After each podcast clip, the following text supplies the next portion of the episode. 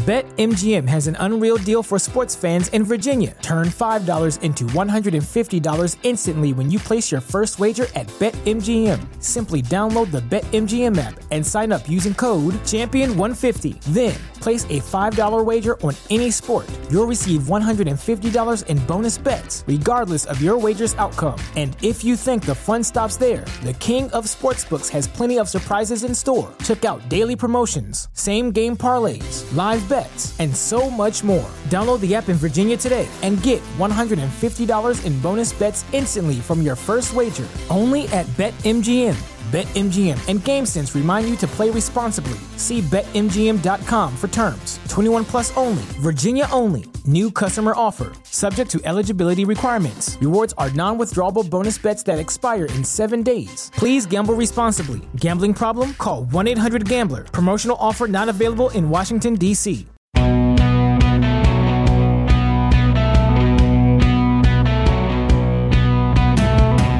What's happening, guys? Happy Friday! And thank you for joining another special episode of You're Welcome. Guys, we got a bunch of news stories going around in the world of combat sports. I'm going to dive into some of them on today's show. Coming up, the fight we've been talking about for years, Paul versus Fury, is finally here, and it looks like it's actually going to happen. Plus, I got an inside scoop on Khamzat Chimaev. Conor McGregor got drunk at the TUF House. I'm going to get to all of that and more, but I want to begin right here. Islam's mom has made a statement to Islam, which is your champion. I'd like you to retire now. Khabib retired because his mother asked him to. When are you going to listen to your mom? That's a quote. All of that was a quote. Hmm. Should we be should we be worried about this? I, I mean, I hear so many excuses all the time. Why somebody doesn't want to fight. They're not real. They're scared. That's okay. But for some reason, it's not okay to admit I'm scared. As a matter of fact, I'm so scared and so fearful, it's going to stop me from even doing this. That's not all right. So you see a version that gets you to the same conclusion, which is your ass outside of the cage. And you're really just searching, right? Because you're making your excuse. You're taking your stand or lack thereof in the presence of other guys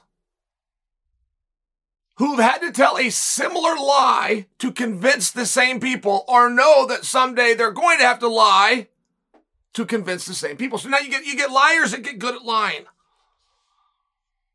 This is different. This is mom. Would you like to feel that one? If you're in front of Islam right now, the world's watching, a couple of microphones, and you're gonna you're gonna question him. Are you going to interrogate him like the FBI? Are you going to be a little bit more sensitive because it's his mom? Are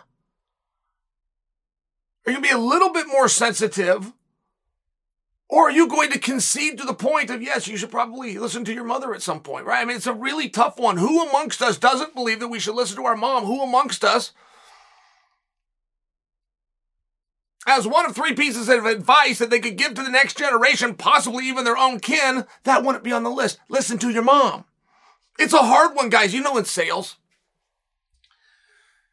the salesman's ready for everything, right? Doesn't matter what you're selling. You could be selling suits you could be selling houses. You could be selling cars. It doesn't matter. There's training before the customer's ever there. There's training, there's workshops, there's courses, there's role play, so you're ready for whatever it is they say. And I was told by a wonderful salesman. Oh, one of these top guys. You know what he used to sell? Timeshares. You know, that you get that flyer in the mail for $99, you can spend a week all inclusive, blah, blah, blah. And it's real. You go there and it's a beautiful resort requirement. You must come to one of these classes while you're there. And that's where they just make you the pitch and try to sell you a timeshare. Think of how hard that would be. That's a multi billion dollar business for people like my friend who could handle anything. No matter what you said, I don't have the money, I don't like the place, I'm too busy. Whatever you said, he had a retort. Except one thing. He told me the only retort that a salesman does not have a response to is when the prospective client says to him, I need to go pray on it. As soon as that guy brings God into this thing, there is no retort that feather salesmen, eh, fellow salesmen and experts don't believe is blasphemy to some degree. And you know what? This might be the I need to pray on it moment of MMA. My mom said, it's a very interesting point coming from a culture where we know how respected and respectful they are of their parents. I've never known the complete relationship between Islam and Khabib. Islam's father is very involved in the sport. Islam said as much in the same interview. His mother supports him, but has never watched a fight. And not just his fight. She's never watched anyone fight. She doesn't like to see people hit one another. Now, the relevance that I got from that that I didn't know about Islam is he's got mom and dad in the house. I just didn't know that. Islam is so close with Khabib. I think that I thought that Mr. Nurmagomedov raised them both. I didn't know it was, it was, it was two nuclear families and they became. For, there was rumor out there for a while that it was a cousin situation just with different last names. My point is, can you get around that? Can you get around the my mom? Oh, by the way, if you're wondering what he said to his mom when his mom said, Khabib listened to his mom, why can't you be more like Khabib? Or when are you going to do like Khabib? Islam told her, well, Khabib defended his belt five times. So, you know, I'm, I'm going to work on defending mine. But he didn't tell her no. He didn't tell her we can't rehab this conversation. Didn't say it's not clear where you stand.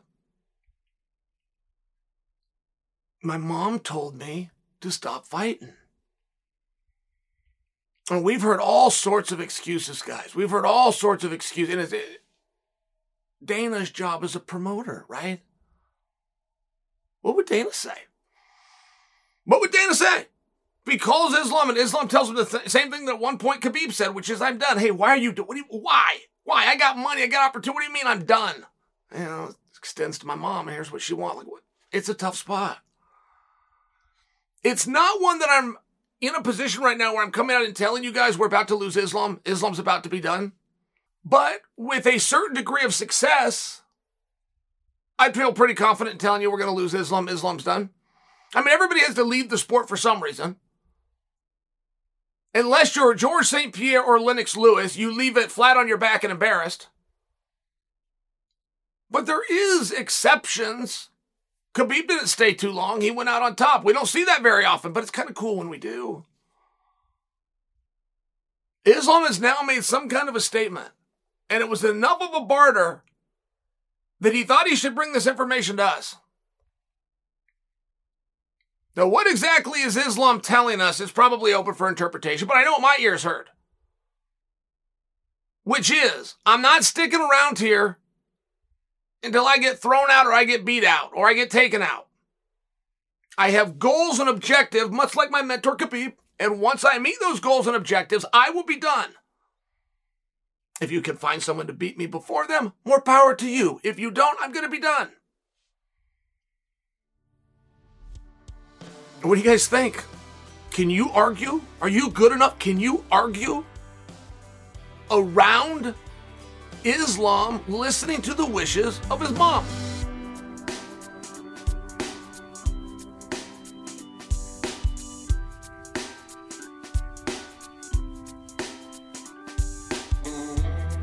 Drunk Conor McGregor at the TUF House. Video slipped out. I'm trusting you guys saw it. He, he made it. It was like with his own phone. He's leaving the TUF House. He's stumbling around drunk and says something. I, I couldn't quite make what it was, but he laughs and he does this giggly thing. Like people are different kind of drunks, as you well know. Sometimes you get the nice drunk, sometimes you get the violent drunk, right? Heard about those kids that got to grow up and dad comes home, gets a little hand happy, can't remember what he did in the morning, but mom's got a black eye. So there's different kinds of drunk. Conor appears to be really weird. Getting drunk appears to make Conor really weird. But what do you guys think about that? Like, like as a drunk Conor McGregor, stumble around the tough set interest you? I won't be mad at what your answer is. I'm just asking. I've never felt that they go hand in hand. Now, to tell an adult that he can't drink when he's following the laws, you know, being at home and not driving, It's a little bit weird to do, but commingling sport with some kind of substance abuse. I just think it's weird. I mean, I remember I had a broken heart. I was not a basketball fan. I did not. It wouldn't have wowed me for Michael Jordan to walk in. But I do remember the first time I saw him with a cigar in his mouth. And I remember how disappointed I was. I mean, I was, I was disgusted. I was so disappointed. I was just a little boy. I was in the fifth grade. And then Jordan did more and more and more interviews of, of, of him with the stogie. And it was just so contrarian to what I had been told that an athlete does. I was told a good athlete would not smoke, does not go down that route, does not give in to peer pressure. All these things that Jordan himself was not able to resist in the photo that I saw when I was only 10. And I've seen things like that. There was something, there was something one week ago with Patrick Mahomes. Do you guys remember this? I mean, this made like big news. And it had to do with the celebration parade, but it had to do with him drinking. It was like 10 or 11 in the morning. There's a parade going on. He's drinking and, and, and people caught it. And he was celebrating. And Tom Brady even backed him up. Hey, man, go get sauced. Go do your thing. You're having a party. But it doesn't really go together. It truly doesn't. The stories that you hear, though we've never seen footage of it, of Sakuraba smoking in his locker room after a warm up and just before his fight. Like they're, they just don't go together. And when you find it, it's a little bit disappointing. I didn't think it was the world's best idea, but I could be wrong. I could be wrong. Maybe you don't have a show if you didn't do it, but but on season one of The Ultimate Fighter, right when these guys are drinking their party and that's where the cameras come, the show ended up being more of the reality part of reality show than it was about the competitiveness of the toughest tournament in all sport, which you're documenting. Like, like whoever the producer was or director was thought there was an angle there. I don't begrudge him for it. I will just tell you, I don't think that was the image I mean, these are athletes. It's about hard work and sacrifice, right? I watched Slap go down this same road. On day one, was he'd bring these guys out. Well, this could be really interesting. You could have doctors and lawyers and developers. I mean, you could have a really interesting field that is doing the sport. But they went out of their way to let us know that's not what we've got in the sport. We we we don't have those kind of people here. They just kind of went out of their way to remind you and let you know what this demographic was about. And I, I feel as though if you're going to be drunk Conor, you shouldn't be drunk Conor in a mentor position over at the TUF House. They don't need to see you that way. It doesn't matter who the guy is. If he's coaching you, he's not one of you. It does not matter. It doesn't matter if he's older or if he's younger, if he's plenty experienced or his first day. If he is the coach, he is now not one of you. He does not come over drunk when you're all sober. He does not get drunk because you're all getting drunk. He doesn't show up drunk at all. He gets back to his house, he puts his phone down, and he does that in the dark of night, like a responsible person. I'm just sharing what do you think of a drunk Conor McGregor stumbling around the TUF house? What part of that do we see as uh, mentorship? What part do we start to judge Conor and say, okay, then you're not taking this serious? And there is there is a level of that. Sure, we saw Mahomes drink. I'm sure Mahomes drank plenty, but they didn't show it to us until after the Super Bowl. So if you have Conor McGregor who's returning from a leg injury with all sorts of rumors and scandal and reputation around him, and then he's openly coming and showing you, well, some of this stuff is true, because look at me. Look at me, I'm half tweaked. While over here to motivate the kids. I'm just suggesting for you. Do you like that? Is that a good thing? Would you like to see a drunk Conor McGregor? Would you like to see Conor just having a great time in Vegas? Would you like to see that? Or would you like to see a guy who once held the moniker of pound for pound great, taking in mentoring and giving to what could be the next generation? Maybe mine's boring. Maybe I'm too much of a hall monitor. Maybe I got this all wrong. But there was something when I saw Conor McGregor stumbling out of the TUF house being a weird drunk. I mean, he it was like he sang a song or something. I couldn't even understand. He couldn't even hold the camera steady. There was something about seeing him as a weird drunk, knowing that he was leaving that house. All right. Leadership 101 is not I come over and I put the troops in a tough situation, then I hit the door and go to a good one myself. That is not leadership 101. Leadership 101 is when the troops are in a tough situation, I am in it with them. If you guys got to sleep here 13 deep with no entertainment, no booze, then I do as well. Not I come over, I have a good time, why you all don't. I tell you to take this serious and stay sober while I'm sauced, and then I leave to go back to my private McMansion. Before I get there, I go to the Bentley outside that's got a chauffeur waiting for it. It's, it's not leadership. It's the opposite of leadership. And I'm wondering what you think about it. And when I saw the clip done, I trust there's a lot of people that were like a 10 year old Chael seeing Michael Jordan smoking a stogie for his first time and celebrating that, doing, doing a sign of celebration. I've earned this. That you're probably going to find pretty disappointing.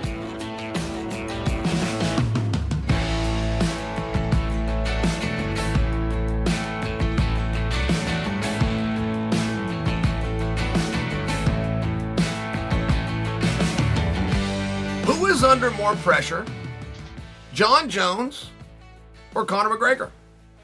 And I'm talking about from a perspective of they're both returning. Regardless of why they were out, they're both returning. Conor McGregor and Jon Jones got something else in common, which is at one point in their respective careers, they were both ranked number one in the world pound for pound. So you're you're not only just talking about somebody that's coming back, you're talking about somebody that's coming back, but what does back mean? I know people who've come back to sport. That means they're now doing that sport again. They're on the team. They're part of it, and it's a good accomplishment. It's not what these two got to do to come back. These guys got to become champions to come back. Otherwise, they didn't come back, right? That's what they left. They left being the best fighter in the world. So that's what they got to return to. And I just want to know who do you think has more pressure? It's a very different situation. Here, let's break some of this down. Conor McGregor, right? And this timeline is very interesting. He accepts the coaching role on The Ultimate Fighter opposite Michael Chandler. Now, Conor's first experience on The Ultimate Fighter is a lot different than most coaches had, and perhaps I could only see this with my own eyes because I had been in his shoes. But Conor was not expected by the organizers of the event to come in and take that coaching role real serious, to become part of those young men's journey. He was not expected to do that. There would be 10 practices a week if you're on the Ultimate Fighter between morning and afternoon. You got your days off. 10, 10 a week. I'm sure the producers were hoping and possibly even made an agreement with Conor that he appear at three of them. Just so we can get some B roll. We can use his name, we can do that, but we won't overwhelm you with this. You're a selfish fighter. We don't expect you one day to put on a jersey and be a selfless coach. Well, that's what he did. It's exactly what he did. Conor got into it. To everyone's surprise, maybe even Conor's. And next thing you know, not only is he only there three three days a week, he's at all the workouts. Not only is he at the workouts, as the season went on, he's now running them. Hey guys, bring it in. Let's go work on this. Give him a leg. I can remember some balance drills that they did. Just sharing with you, it was different. And so when Conor came back on this one, it wasn't just about the publicity. Like he genuinely enjoyed that experience. And when he got back, Danny Rubenstein put out a message. Now, Danny, Danny Rubenstein is a top manager behind the scenes. So when Danny put this message out, I haven't asked Danny, but my guess is I'm pretty confident I'm right.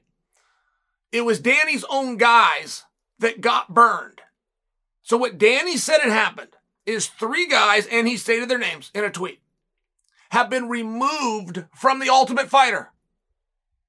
Three guys, my guys that I got there out there in Vegas is how I interpret it, have been removed from the Ultimate Fighter so that three of Conor's personal guys can be put on. Now I got to tell you, I could stop right there because I see I see nothing unusual about this. If Conor got in and then could spread it around a little bit or even use that as part of his negotiation, hey, look, I'll come, but I need a few of my own guys out there too. I want to just leave home for, for six weeks. So bring a few of these guys. That would be a very natural and very normal conversation to have. There would be nothing underhanded about it. You could see where Danny Rube would be worked up if he had three guys that were told the same thing, went there, thought their lives were going to have the opportunity for being changed, and they got yanked. You could see where everybody would be bothered.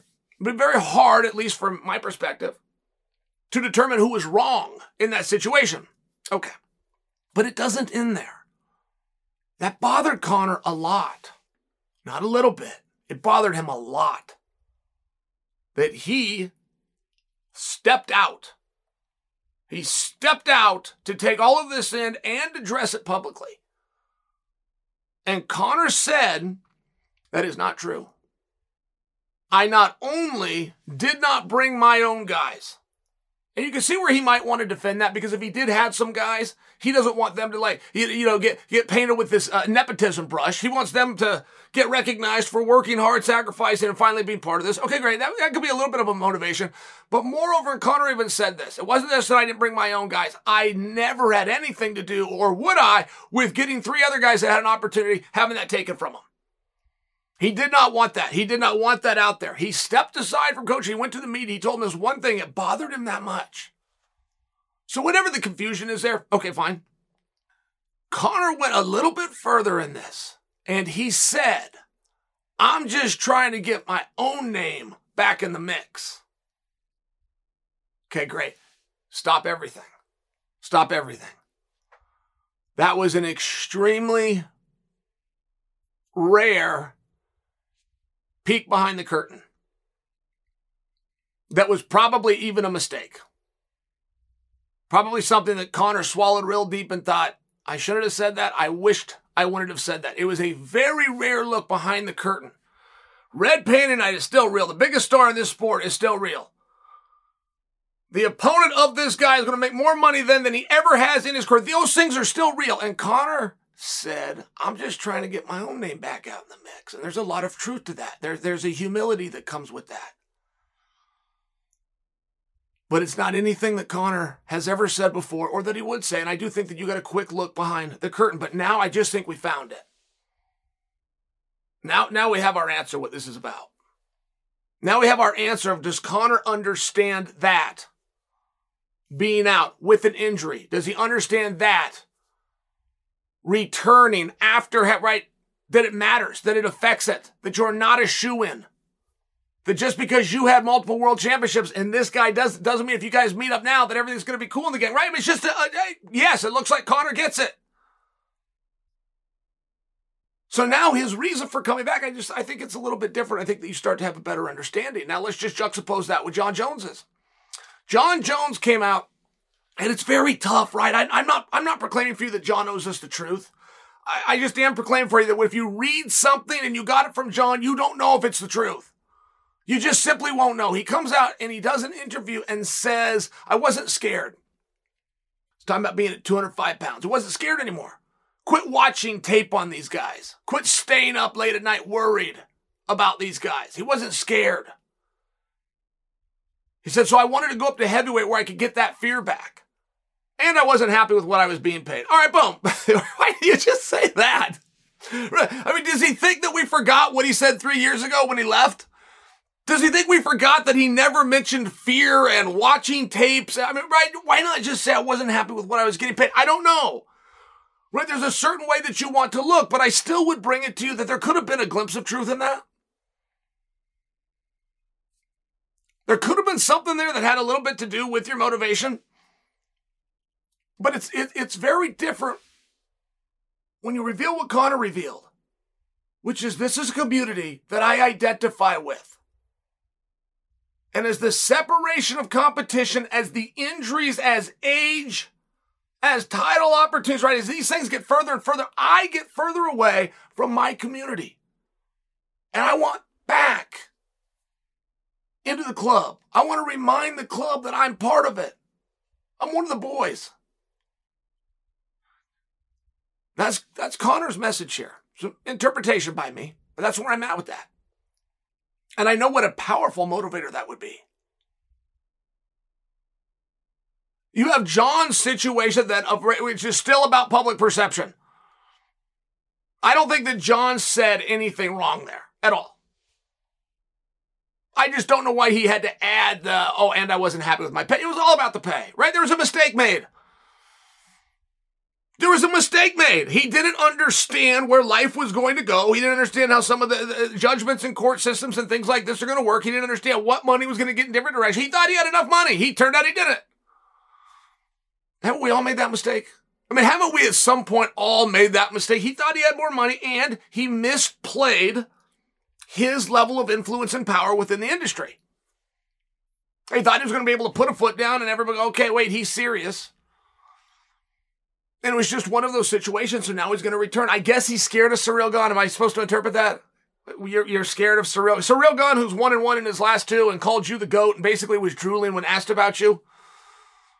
You're scared of him? I'm, I'm open to hearing that. Fair enough. What part? What is it that you've seen Ciryl Gane do that you haven't seen other opponents do? Like, what part of that is fearful? I would personally be interested in that. I don't have to know. But it is two very different approaches, right? Make no mistake, regardless of what's said, it's a money play on one. And make no mistake, whatever said, it has nothing to do with money on the other. So, which motivation do you think is more valid? And between those two athletes and their story and their return, who do you think is dealing with more pressure?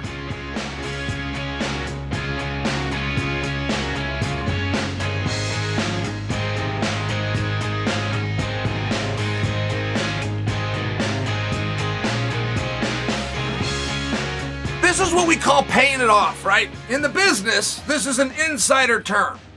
But if I set you up for something or you guys teed me up for something, I got to come back and it's paying it off. So I'm going to pay something off. I'm going to pay something off to a viewer who found me on Twitter and said, Chael, go make a video about this right now. Oliveira is going to fight Benny. Now, I told you guys that. I told you this last week and I told you that I had inside scoop. It was Hans.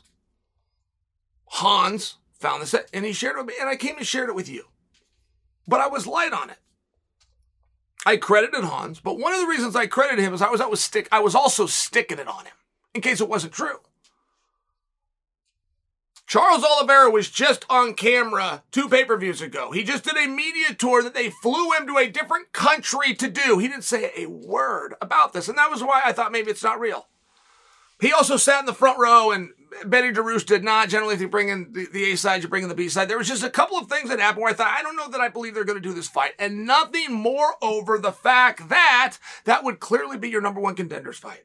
If you're going to fight at 155 pounds and it's not for a world championship and it does not involve Benny Dariush, you have a big problem. You got a big problem. How you're going to get a guy like me to come out and tell a story about a number one contender that isn't Benny.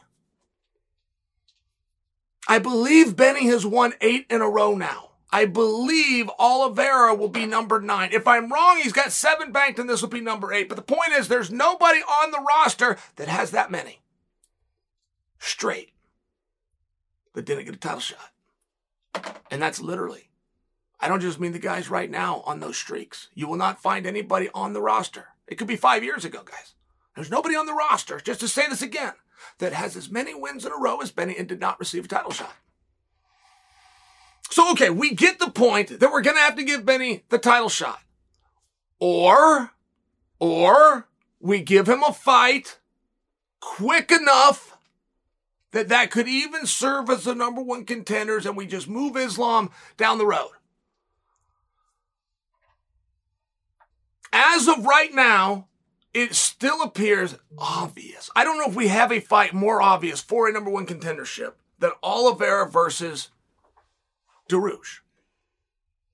It's just tough to call it a number one contenders match in case Charles wins. Right? That's where things get tough. Who do you think the number one contender should be? You, Benny. Okay, great. But Benny has to go deal with this. So Benny with the victory, Benny with the victory. Okay. So not this fight, Benny with the victory. Okay, great. So it's Benny with the victory, and uh, if that doesn't, then we're going to look at uh, Gaethje, right? Fiziev, as long as it's Fiziev. So if Fiziev wins and Benny wins, one of those guys can go on. I mean, is that's what we're doing, correct?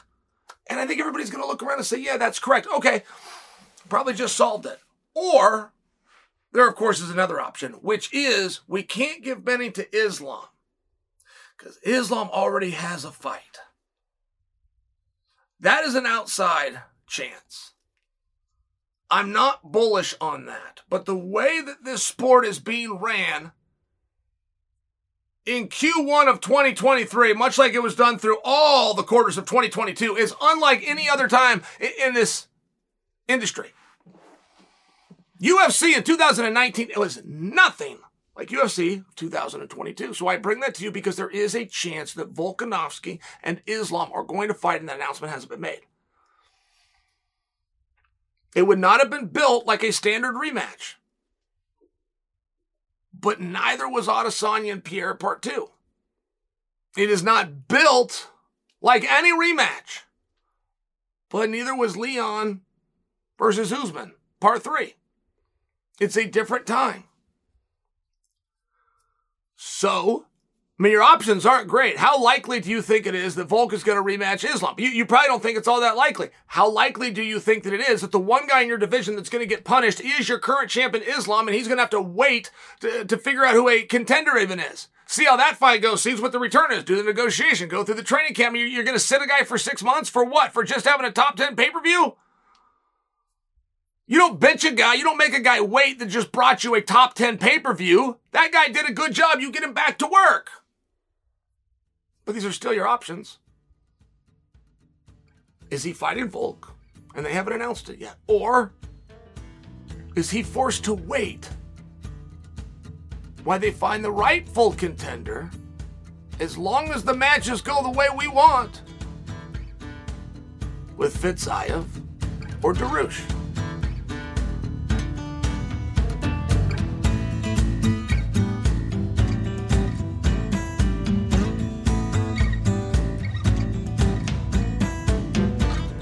All right, I got some inside scoop for you.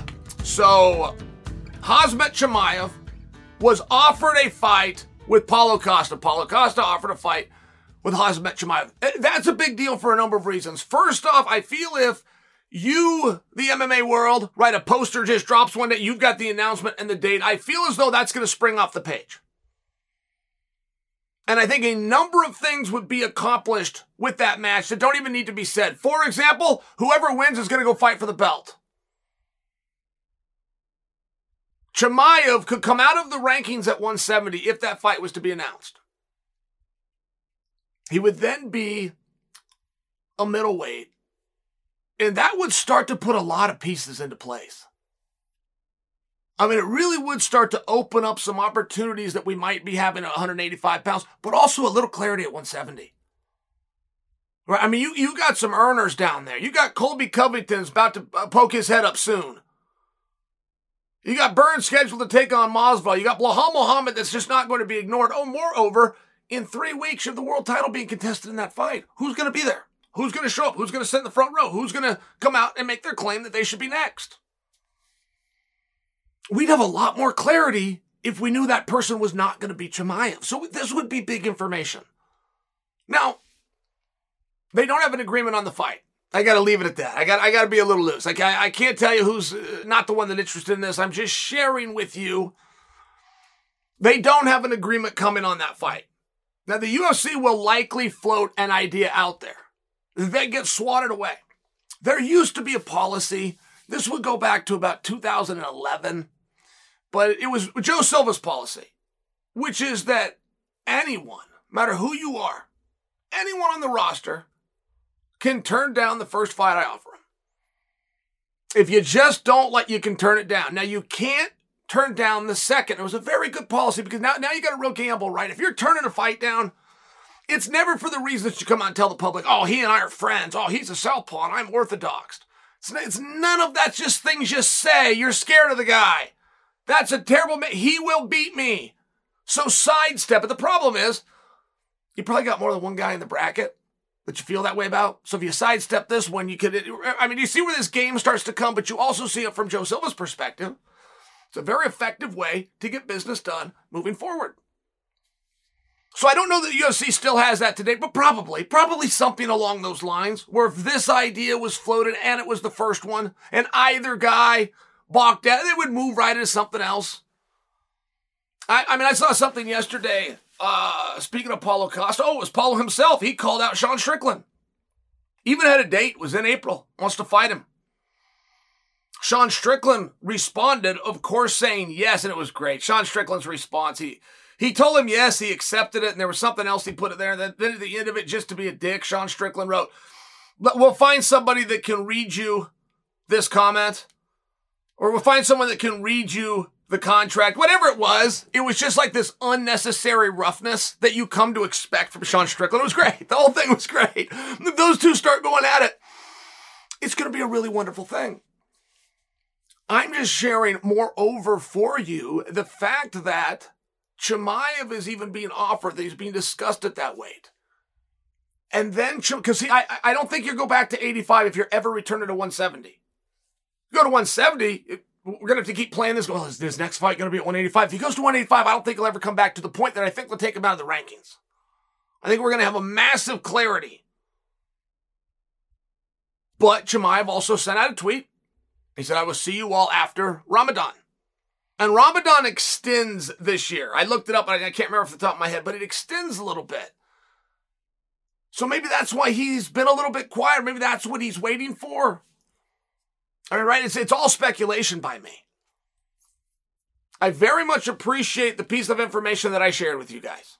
The UFC, not just somebody, not a manager, not a guy, the UFC himself has made a decision to go after that match to the point that they have contacted those guys and let them know we'd like to do that match. I'm talking about Paulo, talking about Chimaev.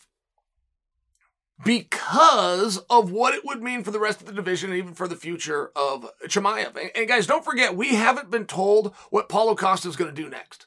Don't forget that piece of the story.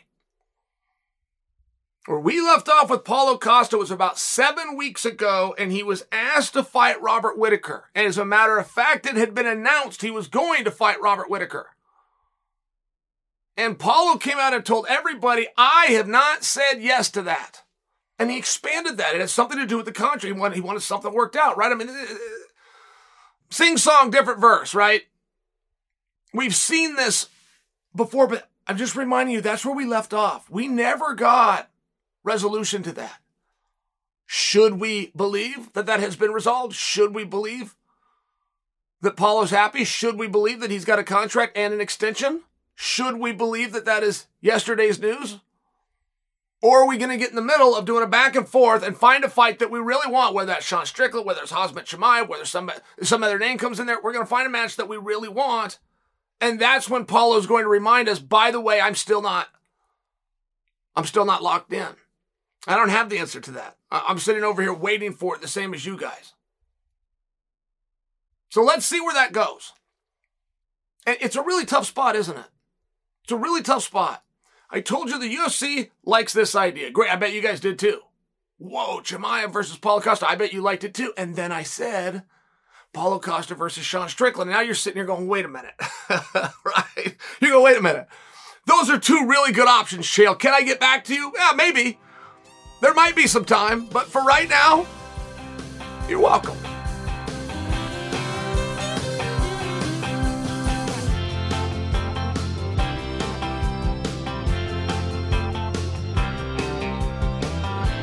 Tommy Fury versus. That's not right. What is this guy's name? Tommy Fury. That is his name. I had it right. Let me take it on Jake Paul. Now, I got asked by my producer Ryan to give a prediction for this fight, and I, I will happily do that. In fact, I can even lead with it. Jake Paul beats him. Now, I'm not overly interested in that. I like stories. A story is being told, right? I don't know that I like boxing as much as I like stories about boxing. So, which represents absolutely everybody. Okay. But what is going on here, guys? what is actually going on. And I think we could have some real fun between now and bell time if we put on our detective caps and we went back and forth as a community to start to figure out the pieces because it's in front of us. We're just missing it. We're just missing it. Why is Jake fighting Fury? Why? And all of the, the usual guesses that you could have. I mean, at one point in the story, before Eddie Hearn came out and made sure to take this away from Jake, it had to do with Jake taking on an actual boxer, right? Eddie made sure to come out and let the world know that's not our representative. But I'm just sharing with you, it had some of the motivation at some point. Make a few bucks is always fair to throw on your list, sure. But be a little hesitant before you tell me personal grudge. And I think that most people are going to start with that. I'm, I'm not sold on that. I'm not sold, and they might have had me, except for the rush order put in to get these two in the ring. That is the only part that has me sitting back and going, okay, wait a minute. Wait a minute. Something else is going on here. I don't know what that something else is. That's what I'm asking you. Let's, let's talk because we could figure it out. We could get real close. There is no plan. There is no checkers move for Jake or Fury by having Jake fight Fury. By example, we don't have Anderson Silva sitting in the front row. And the whole reason we're going to do the fight is so that Anderson can then get in the ring and do a face off for the rematch. It's, it's not like that, or is it? Or is it? Who's checked aviation from Stockton anytime this week? I mean, what is that guess? How did Francis get all the way out there across the pond in a room with 91,000 people and nobody took a picture or tweeted out or leaked that he was there and he got into the ring with the other Fury. I mean, that was one of the great secrets kept in our sport. I'm just wondering, is there something going on here now? Because if you're trying to convince me that Jake and Tom just got to fight each other, no, they don't. Nobody's calling for that fight. They do have a little bit of a personal grudge. Yeah, sure they do, but I don't think, I don't even think that Jake would want to do him this favor after the scumbag move that Fury pulled in New York. Not to mention, Jake's already got a contingency plan known as Mike Perry in case Fury doesn't show up in the very first place. Like, right, there's a lot of things here that do give the appearance that the importance is the match, not the participants that are in the match. And I'm just wondering what it would be. I feel as though we're on the eve of getting a very big announcement. Or at least these two believe it's a big announcement. I don't believe the rings and the camera and the buildup and the promotion. I do not believe that is all being done so we can finally get an end to the pugilistic debate of Jake Paul versus Tommy Fury. I, I don't believe that. There is something else at play here, and this is going to serve as a marketing, as an advertisement, as a photo op for that. And what could that be? What could it possibly be? I gave you an example earlier of Anderson Silva sitting in the front row, but okay, let's keep playing that. Floyd goes and does spoof shows with these guys. Be Jake versus Floyd. I don't know. Logan versus Floyd didn't do all that great. No, it's probably not. But Floyd's always got to be considered. Roy Jones's name keeps coming up, but that doesn't seem to be the one that anybody wants to call for a quick cash out. Plus, I think Anthony Pettis has him reserved. So you would have your very likely suspect of Nate Diaz, but that's only if you were going in the direction of who is Paul going to face next. What if that's the wrong direction, guys? There's a rumor out there that Francis Ngannou has signed with MVP. I don't believe that rumor, but I don't have quite enough to dispute it. And if the rumor is true, they haven't made their announcement. And it would be a great camera marketing photo opportunity for Francis to be there, Jake to make the announcement, and maybe he even squares something up as far as it has to do with the PFL situation. I do not know. I do not know what direction we're going in. I just think as you're looking forward to this fight, you want to know who's going to win that fight? Jake's, Jake, Jake's going to win that fight. Fury's going to run from him, though, right? I mean, it's a very different fight. And, and guys do, guys that are scared to fight are known to do this. They just eat up time right? If I if I can make it three rounds instead of getting knocked out in the first, that's a win for me. If I can make it the, the entire distance, even if I don't win a single round, but I stay in time, it's just the way that it goes. Fury doesn't want to be here. Paul does. Paul's going to go after him. I don't know if Fury's going to engage enough to get knocked out. If he engages like a normal fight, he will get knocked out, but I don't know if he will engage that much. You're likely to have a snooze fest. I'm just sharing for you. You would be missing what this is about, of which I don't know. This is a ploy for something. This is to bring in the audience to give a message to that audience of something that they at least deem is big. So, whatever could that something be? All right, guys, that's it for today's episode. Thank you for listening. We got another packed weekend of fights. Krylov and Spann are squaring off in the UFC. Bellator Dublin has just as many big names. Plus, like I said, Jake Paul taking on Tommy Fury. Enjoy the fights. Come back on Tuesday for some more analysis from me. Until then, I'm Chael Sonnen, and you are welcome. BetMGM has an unreal deal for sports fans in Virginia. Turn $5 into $150 instantly when you place your first wager at BetMGM. Simply download the BetMGM app and sign up using code Champion150. Then, place a $5 wager on any sport. You'll receive $150 in bonus bets, regardless of your wager's outcome. And if you think the fun stops there, the King of Sportsbooks has plenty of surprises in store. Check out daily promotions, same game parlays, live bets, and so much more. Download the app in Virginia today and get $150 in bonus bets instantly from your first wager. Only at BetMGM. BetMGM and GameSense remind you to play responsibly. See BetMGM.com for terms. 21 plus only, Virginia only. New customer offer, subject to eligibility requirements. Rewards are non withdrawable bonus bets that expire in seven days. Please gamble responsibly. Gambling problem? Call 1 800 Gambler. Promotional offer not available in Washington, D.C.